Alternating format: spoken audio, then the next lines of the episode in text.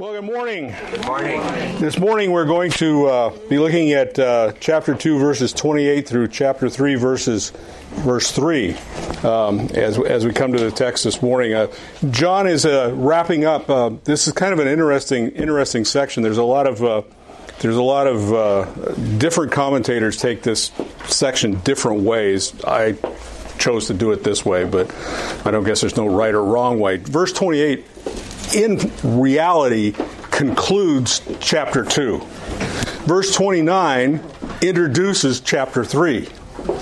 I guess the monk who put the numbers in just decided put, it, put one one where he did, or put chapter three one where he did. So, but it kind of is a cohesive, a, a cohesive thought in these two as it transitions. So just to kind of keep that in mind when you look at it. He's he's making a transition here from one one thought to another thought. He's he's moving from talking about uh, uh, our anointing in Christ, which which we are therefore to abide in Him, and then he's going to move into chapter 28, and the first thing he's going to say, abide in Him because you're children of God. That's going to be the, the, the next the next thought.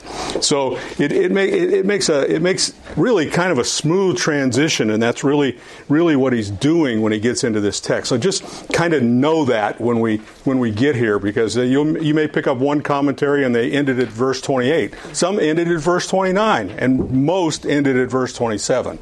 So I went with the majority. But anyway, or anyway, the majority of the commentators I had. So anyhow, that's that's uh, that's uh, that's what we did. So anyway, are there any prayer requests before we get going this morning? So as we come then to uh, chapter two, verse twenty-eight, uh, it reads, "And now, little children, abide in Him, so that when He is manifest, we may have confidence and not shrink away from Him in shame at His coming. If you know that He is righteous, you know that everyone also who does righteousness has been born of Him." So as I said, we're moving into a section where one chapter is being closed and we're going to change topics. Uh, the previous topic has been that of abiding in Christ because of the anointing of the Holy Spirit, who is our teacher, our guide, our, our helper. And now he is moving to abiding in Christ because we are the children of God. That's really kind of the flow that is going on here in these verses. Now, one of the other things that you kind of have to keep as a backdrop, one of the things he talked about in chapter 2 is recognizing false believers. That's one of the things. Those people who profess but do not possess. Those people who may be in the church, usually wind up leaving it, going away in some manner, uh, depart from the faith somehow. That's he's got that theme running here as well. That's what he's talking. That's what he's going to be talking about um, as he closes out as he as he closes out verse 28 about being ashamed. Uh, that that's kind of the, the the thrust of where he's going here. He's he's finishing one and moving on to the next. The now is a word that sets the stage. It tells us now I'm coming to an end on this and moving on to something else. That's that's really what this this word indicates. And then he goes and it's and now uh, literally. But at any rate, he goes on and he says, "Little children." His typical pastoral greeting to the believers in in the uh, in the in these churches. Uh, this is the way the elderly statesman, if you will, uh, thinks of him. This is the last living apostle, the apostle John. And he's probably older than anybody else in the church, so they're all children to him. But nevertheless, he's, he's basically saying, he's basically, this is the way he sees them. He sees them as spiritual children's children, which he has guardianship over in a sense. And, and, and he relates to them that way and he re, and he addresses them that way. It expresses a deep emotional feeling for them and and and uh, uh, and he wants them to know that. And of course that's what you want from those who shepherd the flock. They, there needs to be a close emotional attachment if you will. And John has one of those. And then it, then he moves on and he says now little children abide in him the same thought he had in the previous verse. He closed the previous verse. He brings it up again here. Abide in him. Uh, it means to, we've talked about this word a couple of times. It means to, to stay, to remain. It has the concept of being at home. That's the idea. Abiding in Christ, that's where we belong. That's what, that's what he's saying here. This is the place we should feel most comfortable, most safe, most secure. It's home. That's, that's the idea uh, that's being expressed in, in abiding in him. This is a favorite word of John's. Uh, in fact, just in chapter 15 of the Gospel of John, he uses this word 12 times. This is a favorite word of his. Uh, he wants believers to understand that that our home is with our Christ. That's that's that's the idea uh, that he's he's wanting them to understand here. Excuse me. Uh, in this case, the abiding in the other case was to abide in the teaching of the Holy Spirit, the leading and guiding of the anointing that the Holy Spirit provides to each and every one of us. In this case, he now has a little bit different, different, different focus. His focus here is abiding in Christ, looking for his return. That's the idea here. For him coming to call us home literally is the idea uh, that he's he's express that he's expressing here. He says for the, the purpose of, of his his his uh, his coming. He says so that when he is manifest, the NASB and I think many of the other translations use the word appearing here, uh, and and that's that's the idea. When Christ comes, uh, that's that's what he's wanting us to to uh, to, to understand here. In in chapter twenty two uh, or excuse me, chapter 22. In chapter 2, verse 19, he wrote, and, and, and the use of this same word, uh, he says, and they went out from us that they were not really really of us, for if they had been with us, they would have remained with us, but they went out, so it would be manifest that they were not of us. In other words, this is the reality of seeing someone for who they are. That's the idea here. In that case, it was the, it was the false believer. In this case, it's the glorified Christ. Uh, that's what he's that's what he's calling our attention to. It spoke of, of its appearing to believers, um, and and and and the, and the, idea here is is that uh, these antichrists they left because they weren't believers, but these are real. These are people are real, and and and what he's wanting, and and he's he's going to give two. There's two complementary truths that flow through Scripture out of this, and and one is that true Christians will preserve in their faith. That's the first thing he wants us to know. That's what he's talked about in the pre, the, in part of the previous chapter in chapter 22 is preserving in faith uh, that false believers will depart, but true believers stay loyal. That's that's the idea. And then then he's going to he's going on to say, but God keeps them eternally secure. That's the other thing John wants him to realize that true believers are eternally secure. That's that's an important uh, uh, idea here. It's you don't keep yourself secure; God does. That's that's the idea. Uh, John chapter ten. There it is. Too many tabs today. Uh, John ta- John chapter 10, 27 through uh, through 20, uh, 29. But you do not believe because you are not of my sheep. My sheep hear my voice and, and I know them and they follow me and I give them and I give eternal life to them and they will never per- perish ever and no one will snatch them out of my hand. My father who has given them to me is greater than all and no one is able to, to snatch them out of my father's hand. And then he goes on with his, with his, uh, with his, uh, with his claim of deity, and he says, I and the Father are one. And like I said, I think a couple of weeks ago, if any Jehovah Witness tells you nowhere does it say that Christ is God, take them to that verse. Because look what the next verse says. The Jews picked up stones to kill him because he declared himself equal to God.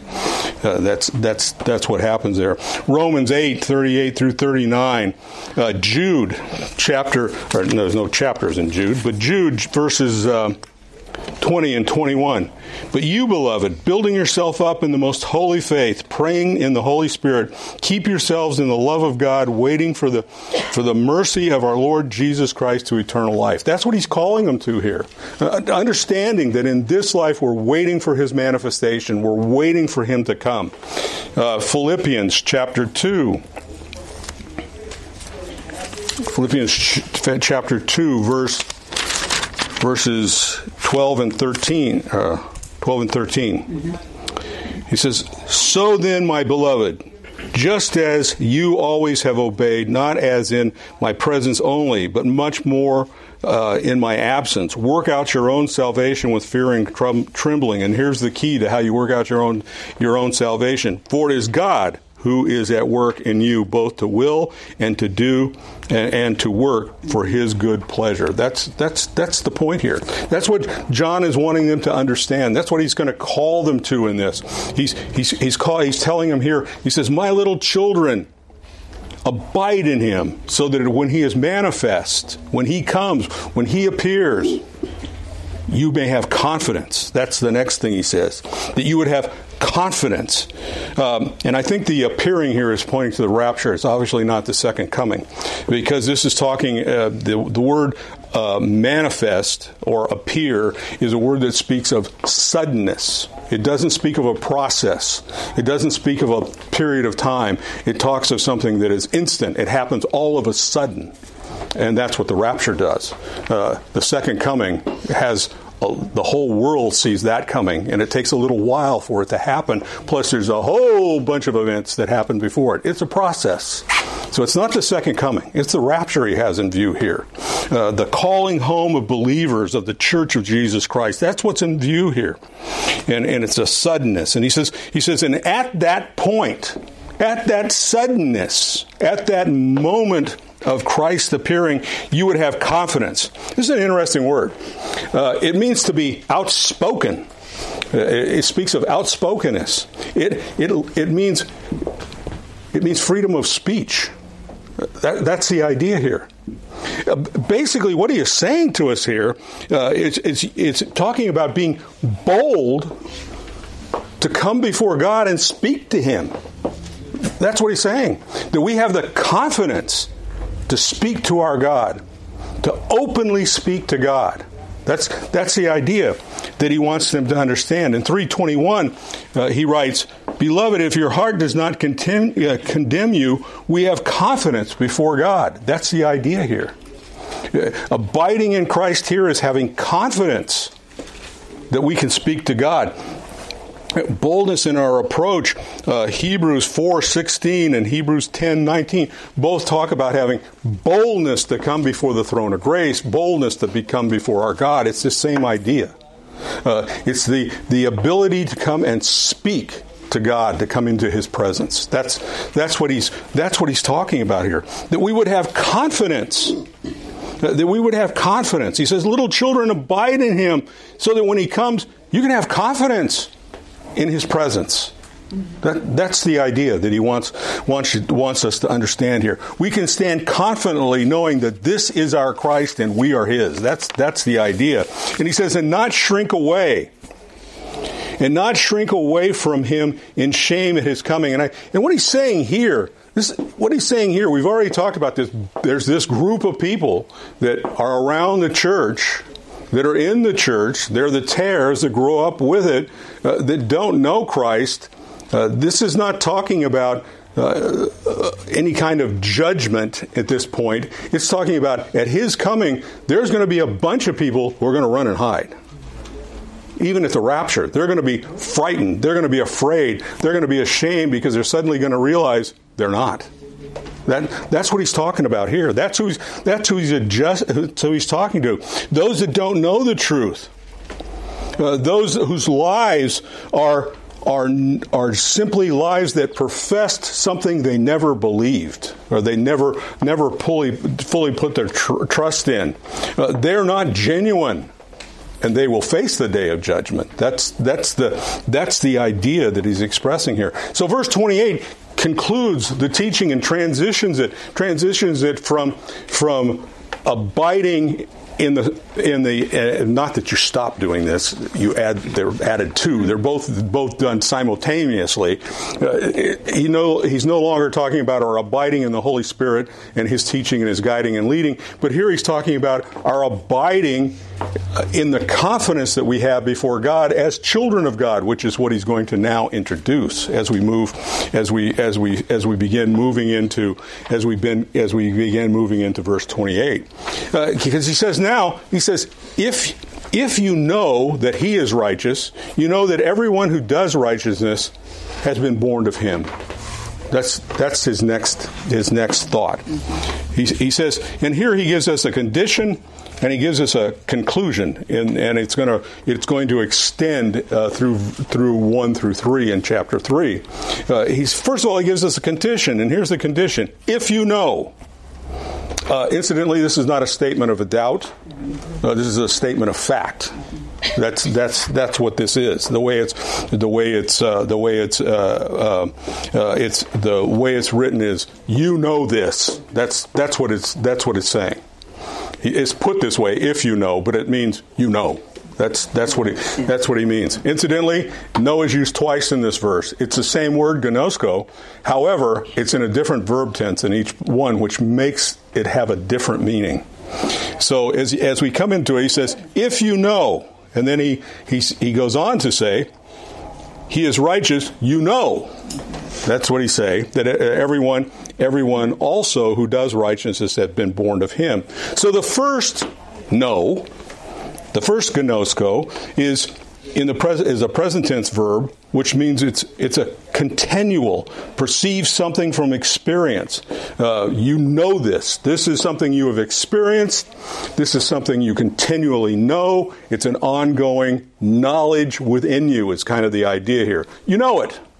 That's that's what he's saying here. You know this. This is a solid known fact to you. And then the second one, the second one is in the perfect tense which means it's something it's something you've learned. It's something that that looks back to a past action. In the case of a believer, it's saving grace, of course, and and, and it has a continuing result in the present. In the present, it's if you know this absolutely truth that is established within you, then as you proceed through your Christian life, you come to know this. Uh, this this becomes a reality from experience from something that happened in the past and it has a continuing effect on you. That's the idea here that he's that he's wanting them to know. The the point here, the point here is is John is telling them that the external evidence of obedience uh, uh, supplies evidence for an internal transformation. That's what he's wanting him to say. You know this. You know the reality of coming to Christ transforms you, and you know from being a Christian by experience how that transformation is taking place, and you can see it in others. That's that's really what he's telling them. You can observe this. You know it, and you can observe it. Is is kind of the idea that he's that he's expressing here. In, in chapter five, verse twenty, he wrote this. And we know that the Son of God has come and has given us understanding so that we may know him who is true. And we are in him who is also true. In his Son, Jesus Christ. This is the true God and eternal life. Basically, he's saying, believers have this firm foundation within them. This firm knowledge is entrenched within us. That's the idea here and we can recognize it in others is, is the idea that he's wanting them to understand now I, I will have to admit that sometimes people are pretty good fakes and it takes a while to recognize. But nevertheless, what he's saying here is this is true. And then he says, What is known? Well, the first thing that we know is that Christ is righteous, that God is righteous. Uh, that's that's the first thing that we know. Incidentally, this text, the, the pronouns refer to God the Father, not to Jesus. They're referring to God the Father. And why do we say that? It says because it talks about being born of Him. Nowhere in Scripture does it say we're born of Jesus. It says a lot of things about our relationship to Jesus, but not we're born of Him. Uh, scripture teaches in John three sixteen that we're born to the Word, or we're born to the Spirit, and in 1 Peter one three we're born to the Word. And throughout John, his use for being born and he gives a proper name or proper noun is always of the Father. 1 John 3 9, 4 7, 5 1, and 5 4. Uh, it's born of God. So he's talking about God the Father here. He's saying we're born of Him. That's that's who he's talking about, uh, and and uh, He is righteous. That's what it's talking about. It's talking about God's righteousness in this sense. And, and righteousness is applied to God in, in, in, in very many uh, verses of, of Scripture. Uh, for example, in, in Deuteronomy chapter 32, verses 3 and 4, we're told that He's perfect in everything. Everything he does is totally righteous. So there's an over over encompassing compassing righteousness to God. In Hosea 14:9, we're told that his ways, what he does, is always righteous. Uh, in in Psalm 19 in Psalms 19 7 through 8 his word is righteous uh, this word is totally right that's that's the idea here in in Psalms 9 7 and 8 his judgments are righteous there's no error from the judicial bench of God that's that's that's the idea there and then in in in Isaiah 45 21, he is righteous in providing salvation. His righteousness provided salvation. That's the idea. And then in 1 John 1 9, he's righteous in forgiving your sin. He's, he's, he's righteous in doing all of those things. And then he relates this, uh, this righteousness to believers. And, and he says, everyone who does righteous, righteousness, literally doing righteousness, it, it is how, it's, how it literally reads. Uh, it's in the process of doing it, I guess you would say. Uh, its construction says that uh, he's talking about a habit of doing what is right. Uh, it doesn't mean perfection. It just means that believers, in the normal course of their life, do what is right. Doesn't mean that you don't mess up once in a while, but it means the habitual state of a believer is to do what is right. And that's the idea. You know, I think it's it's kind of interesting. There's always this when you when you do something, when you mess up, when you do something, you, whether by accident or on purpose or whatever, but you just do something stupid, and uh, you know you're to blame for it, and you're confronted with it. What's the first thing that pops into your head? A story how it's not really your fault, isn't it? Isn't that really what happens? You know, you come up with a story. I, I, I, learned a lesson in this a long time ago. I used to work for General Telephone and Electronics as a uh, as a garage mechanic, and we we had this trailer, great big old heavy duty thing that that hauled the telephone poles. Was a pole trailer. And it, it had uh, hubs that stuck out from the side about this far and I was bringing it down to the shop, and I don't remember what for, but it needed some work, and I was pulling it with one of those big, huge forklifts, and and I'm duly bopping. I, you know, I was hadn't been out of the army very long, and I was still full of spit and vinegar. You know, and I'm I'm I'm coming down the coming down the road and not paying a whole lot of attention, and I flipped the wheel on that forklift and spin that thing, and that hub caught a Chevy van at the rear wheel, at the front of the rear wheel, and ripped it open to the back of the uh, front wheel. You know, and I thought, you know, oh, by the way, the truck wasn't for our yard. We were transporting it somewhere else. Oh, so, anyhow, I had 15 scenarios for how I did this. And then I looked and I saw all the guys in the shop come running out. So I thought, uh. so I drove it down and I put it in the stall and I just sat there and waited, you know. And you could see them. None of them saw it. They were all in the shop working. It was this happened outside, so none of them saw it. But they're all telling what happened that they didn't know, you know.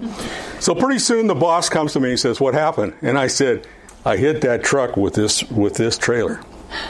And he said, How'd you do that? And I said, I wasn't paying attention when I swung and I forgot about that hub that stuck out a foot. And I caught it and ripped it open.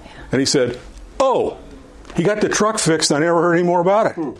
Tell the truth. You know, just tell the truth. That's that's the bottom line. But I had 15 lies already made up. Yeah. When I heard everybody else telling them, I thought, uh, there's only one thing I do. Just tell what happened. Yeah. But anyway, that's it's a habit of life. You're not perfect, but when the chips are down, you tell the truth. That's that's the idea here. It, it speaks of having an active pursuit of God. That's that's the idea here. It means that when you do sin, you confess that sin. You keep your accounts short. That's how this plays out. That's how that's how doing righteousness plays out.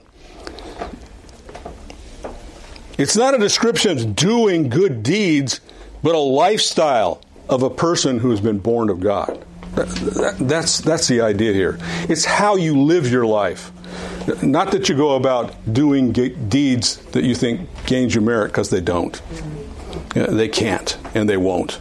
It means you do right because you're born of God. That's what it means. It's a, it's a description of a lifestyle.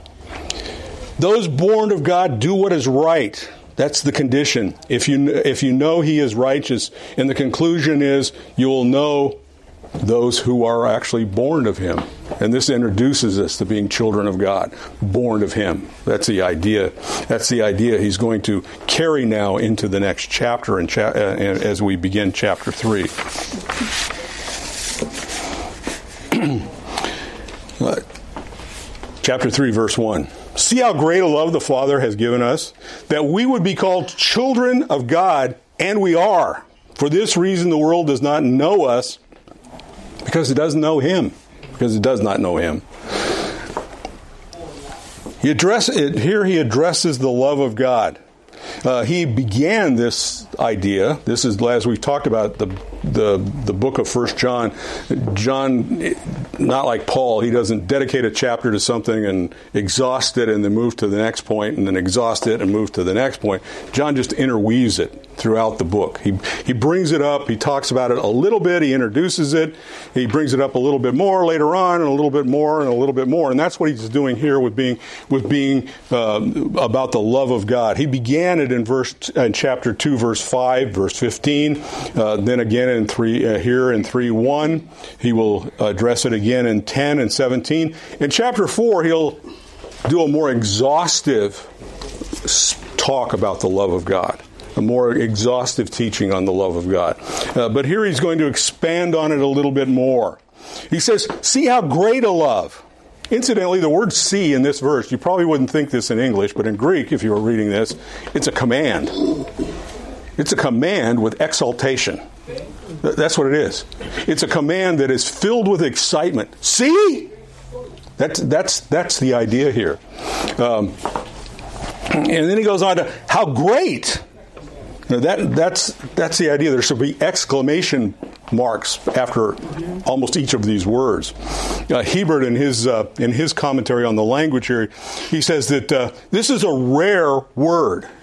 A, a, rare, a, rare, Greek word in the New Testament. It's actually only used seven times in the entire New Testament, and it and it, the the uh, how great that that word, not see, but how great. Sorry about that. I switched words on you. But anyway, how great is only it's only used that Greek term is only used seven times in, in the New Testament, and uh, it uh, it's a word that has no English equivalent. There really isn't an English equivalent, so it's going to be hard to explain. Uh, but nevertheless, we're going to try. The implication is is that you have a, a reaction of astonishment accompanied with admiration. That's the idea here. Uh, when you're viewing the person or whatever the thing is, uh, Hiebert said it could be translated like this What glorious, measureless love! We just don't have enough English adjectives, I think, to. to amplified starts getting helpful, huh? Well, yeah, it kind of gets helpful, but but you got to be careful there too, you know, because you don't want to use too many of those. But the point is, it's got a big exclamation point after it. Uh, this is astonishment. Uh, it, it's a word of, of, of uh, admiration and uh, astonishment. See how great, you know, is, is the idea here. It's, it's, it's something beyond comprehension in a, in a, in a very real, in fact, in a very real sense, it is. The word love is agape. It's God's uh, uh, volitional love uh, that He gives freely. It's uninfluenced. It's a love that cost the giver for the benefit of the receiver. That's that's the that's the the idea that goes on here. Uh, when applied to Israel, Deuteronomy chapter seven, verses seven and eight. Yahweh did not set his affection on you, nor nor choose you because you were the most in number of any of the peoples, but you were the fewest of the people. But because Yahweh loved you and kept the oath which he swore to your fathers, Yahweh brought you out with a strong hand and redeemed you from the house of slavery, from the hand of Pharaoh, the king of Egypt. And then, of course, in John, he talks about it to the church in chapter 4, verses 9 and 10, where he says, But by this the love of God was manifest in us, that God sent his only begotten Son into the world so that he might live through him. And in this love, and in this love, not that we love God, but that He loved us and sent His Son to be the propitiation for our sin. This is the idea here. This is the concept of this love. In other words, it's a love that cost God for our benefit. That, that's, that's the idea he's, he's, he's wanting us to understand. And he says, He's has given to us. He gave it to us. It was a free gift of His love. That's the idea here. It was, it was an act of both mercy, love, and grace. All of those, all of those are combined in this, in this, uh, in this, uh, in this, in this word. Uh, that's what He did, uh, and it, and the result is the result of this love is that we are called the children of God. That's what He says. The result of this glove that God placed upon us, that He paid the price for, resulted in us being called His children. That's that's that's what that's what He's telling us here. Uh, He's, he's brought us into His family. It is eternal saving grace that resulted in our adoption into His, into his family. Uh, Romans 8 16. This word called is, an, is uh, an interesting Greek word because it means your name or your identification. That's what it's talking about. Or how you are known. That's how this word applies. So, in other words, what he's saying is your name is children of God. Your identity is that of children of God. You will be known as children of God. That's, that's, what, he's, that's what he's saying here. That's what he's wanting us to understand. And he's, and he's lavished this on us completely undeserved. He did it for his own purpose and by his own will. And then he goes on to say, and then he makes it, he affirms it. He says, He says, called you children of God. And you are. And we are. That's what he's saying here. Uh, that's a statement of fact. Uh, that's, that's what he's saying. And you are. Not only you're called children of God, but that's who you are by the work and decree of God Himself. Uh, that's the idea here. You're not, you don't just call yourself that, God calls you that. That's the idea. That's who you are. We are. And then he says, The world does not know us. That's the first thing he says. He says, The world does not know us. And he tells us why. He says, The world doesn't know us as children of God. That's the idea here. They don't. He does, the world doesn't understand that position. Doesn't understand what that identity means. Doesn't understand the full impact of that identity and that name. They they can't understand that. They have no comprehension of it. And he says the reason they don't is because they have no comprehension of who God is. They don't know Him. They don't have a reality of who God is.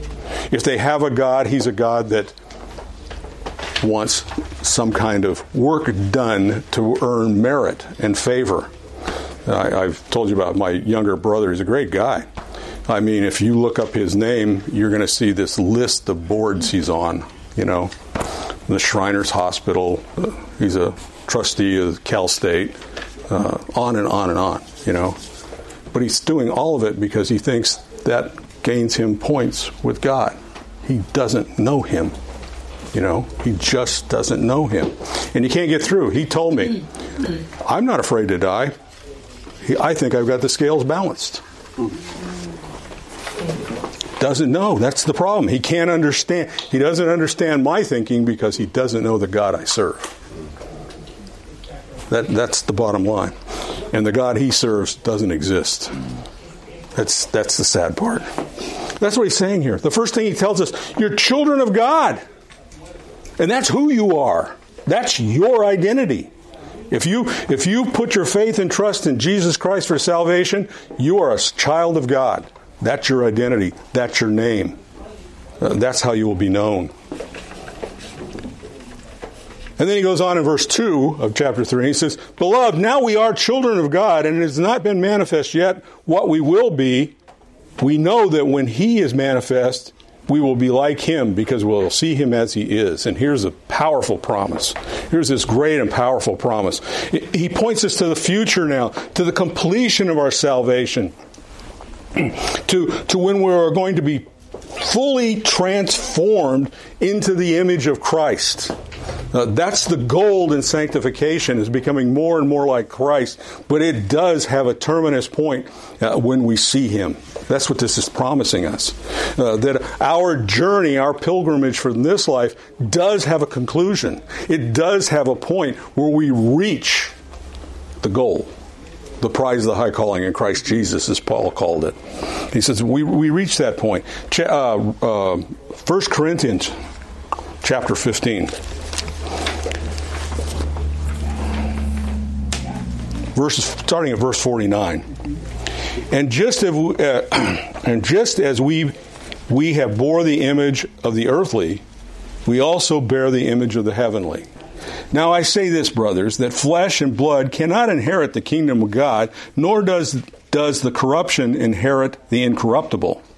Behold, I tell you a mystery. We will not all sleep, but we will, but we will all be changed in a moment, in the twinkling of eye, at the last trumpet. For the trumpet will sound, and the dead will rise incorruptible, and we will be changed. For this corruption must put on incorruptibility, and this mortal must put on immortality.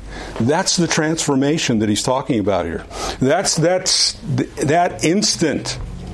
He says, "Beloved." John, once again, he's this is another one of his terms rather than little children here. He's he's calling them beloved because they are. That that's the point. Uh, they're, they're, they're beloved. They're beloved by John, but more importantly, they're beloved by God. And he, he's focusing on that here. And he says, the result is that now we are the children of God. As he just said in the first, as the other verse, that's your identity. You are the children of God.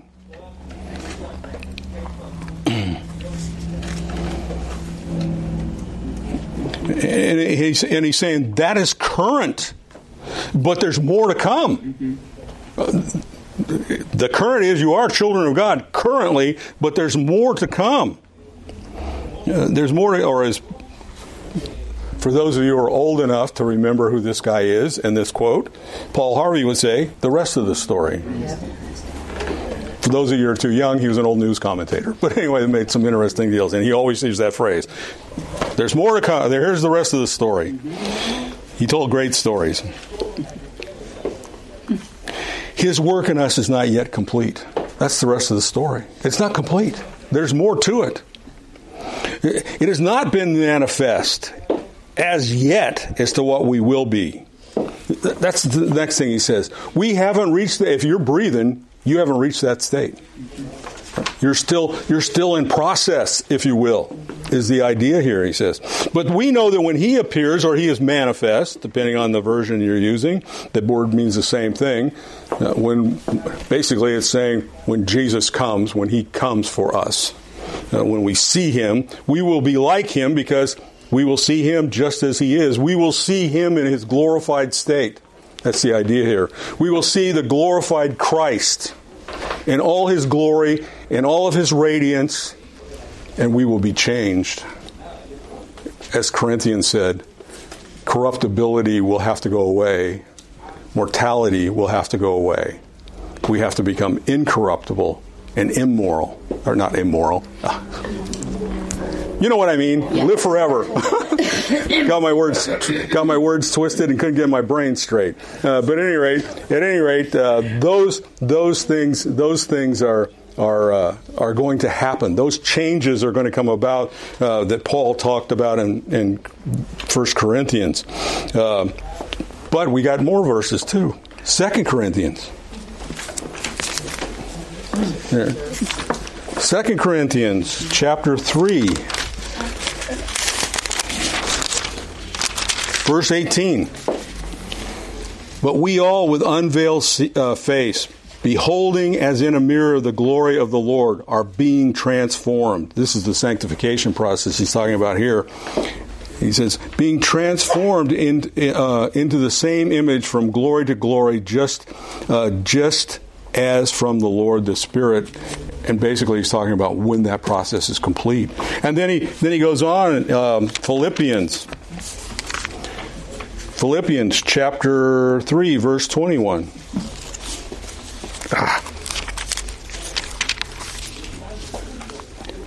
who will transform the body of our humble estate into conformity with his body of his glory by the working through which he is able to even subject all things to himself. In other words, he will complete that transformation. And then in Colossians chapter, chapter 3, verse 4, he says this When Christ, who is our life, is manifest, then you also will be manifest with him in glory. That's what he's talking about here. Uh, this is this is that that that time, that sudden instant when He comes for us. Now, understand something. This is not more Mormonism. You're not going to become a little God. You will never be equal to God, but but you will be like Him in in your existence. Uh, you will never be equal to Him. Uh, um, in any way, God is always supreme. Revelation 21 through 22. That's not the teaching here. The teaching is we will be incorruptible like him. We will share in his glory. We will we will be a part of the family. We will be fit for heaven is the idea that's being expressed here. He makes us fit for our true home. That's that's what he's wanting us to understand here. And then in verse 3 he goes on and he says he says this and everyone who has his hope fixed on him purifies himself just as he is pure. And everyone, all believers who have put their trust in Jesus Christ, who have this hope fixed on him, the topic of Christ uh, uh, coming, our eternal, our, uh, our eternal, complete, unhindered fellowship with Him, produces a growing desire to become more like him in this life. Paul put it this way in Galatians chapter 2 verse 20. I have been crucified with Christ, and it is no longer I live, but Christ that lives in me. And the life which I now live in the flesh, I live by the by faith in the Son of God who loved me and gave Himself for me. That's that's the idea. That's how we're to live our lives in, in that in that view. That's what that's what Paul. That's what he's saying here. We fix our hope, and our hope is not some gee, I wish this will happen. That's a promised reality that will that cannot not happen if I can use the double negative. Uh, it, it will happen. That's the idea here. Hope is the essence of Christ's likeness, seeing Him as He is.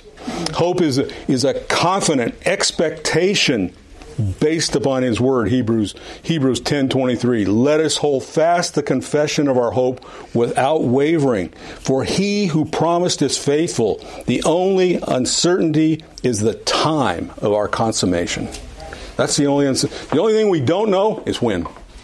We know what's going to happen. We just don't know when. That's the idea here. And he, I, I'm convinced that everybody who sets dates, you know, that it will never happen on that date. That's my personal conviction. God won't let it happen on that day because He's not going to let that guy be proved right because He wasn't supposed to do that. but anyway, so so you can probably be assured if somebody says it's going to happen on February 10th, uh, 2024, and I'm not setting that date, but if, but anyway, if somebody somebody sets that date and says it, it won't happen that day. That's that's my personal conviction. At any rate.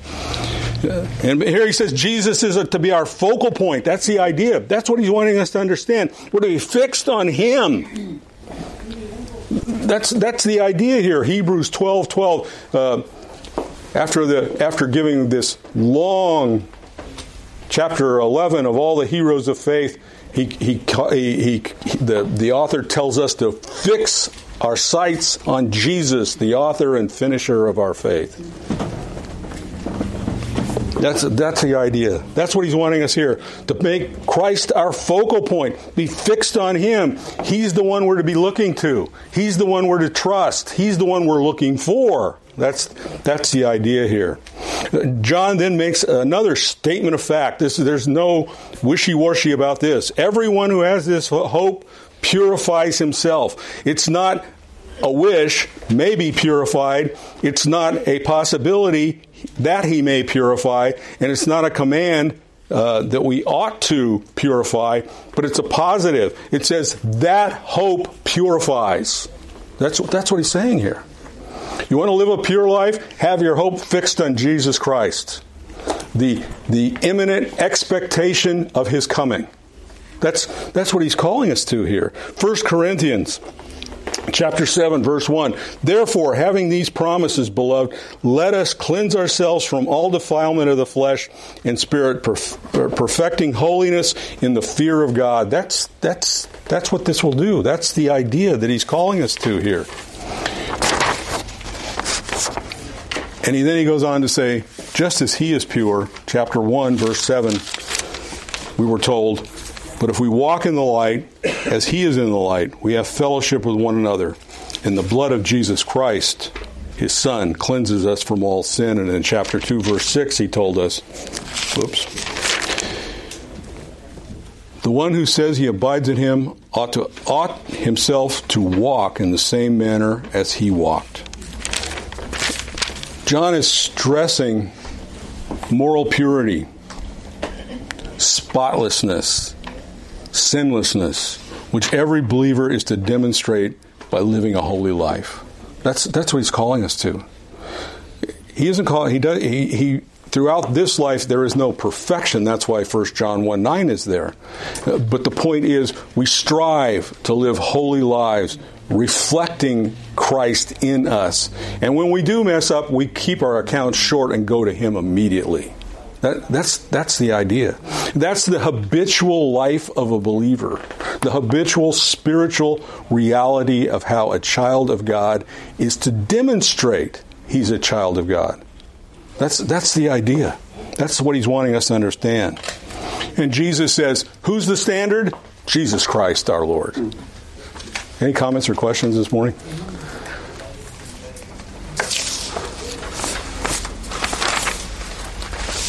Let's close. Father God, as we uh, as we uh, have looked into these verses this morning, we we ask that uh, that truly uh, the anointing of your Spirit that you talked about in the previous chapter uh, would come upon us and and make the reality of the truths of these words, your words, a part of our lives.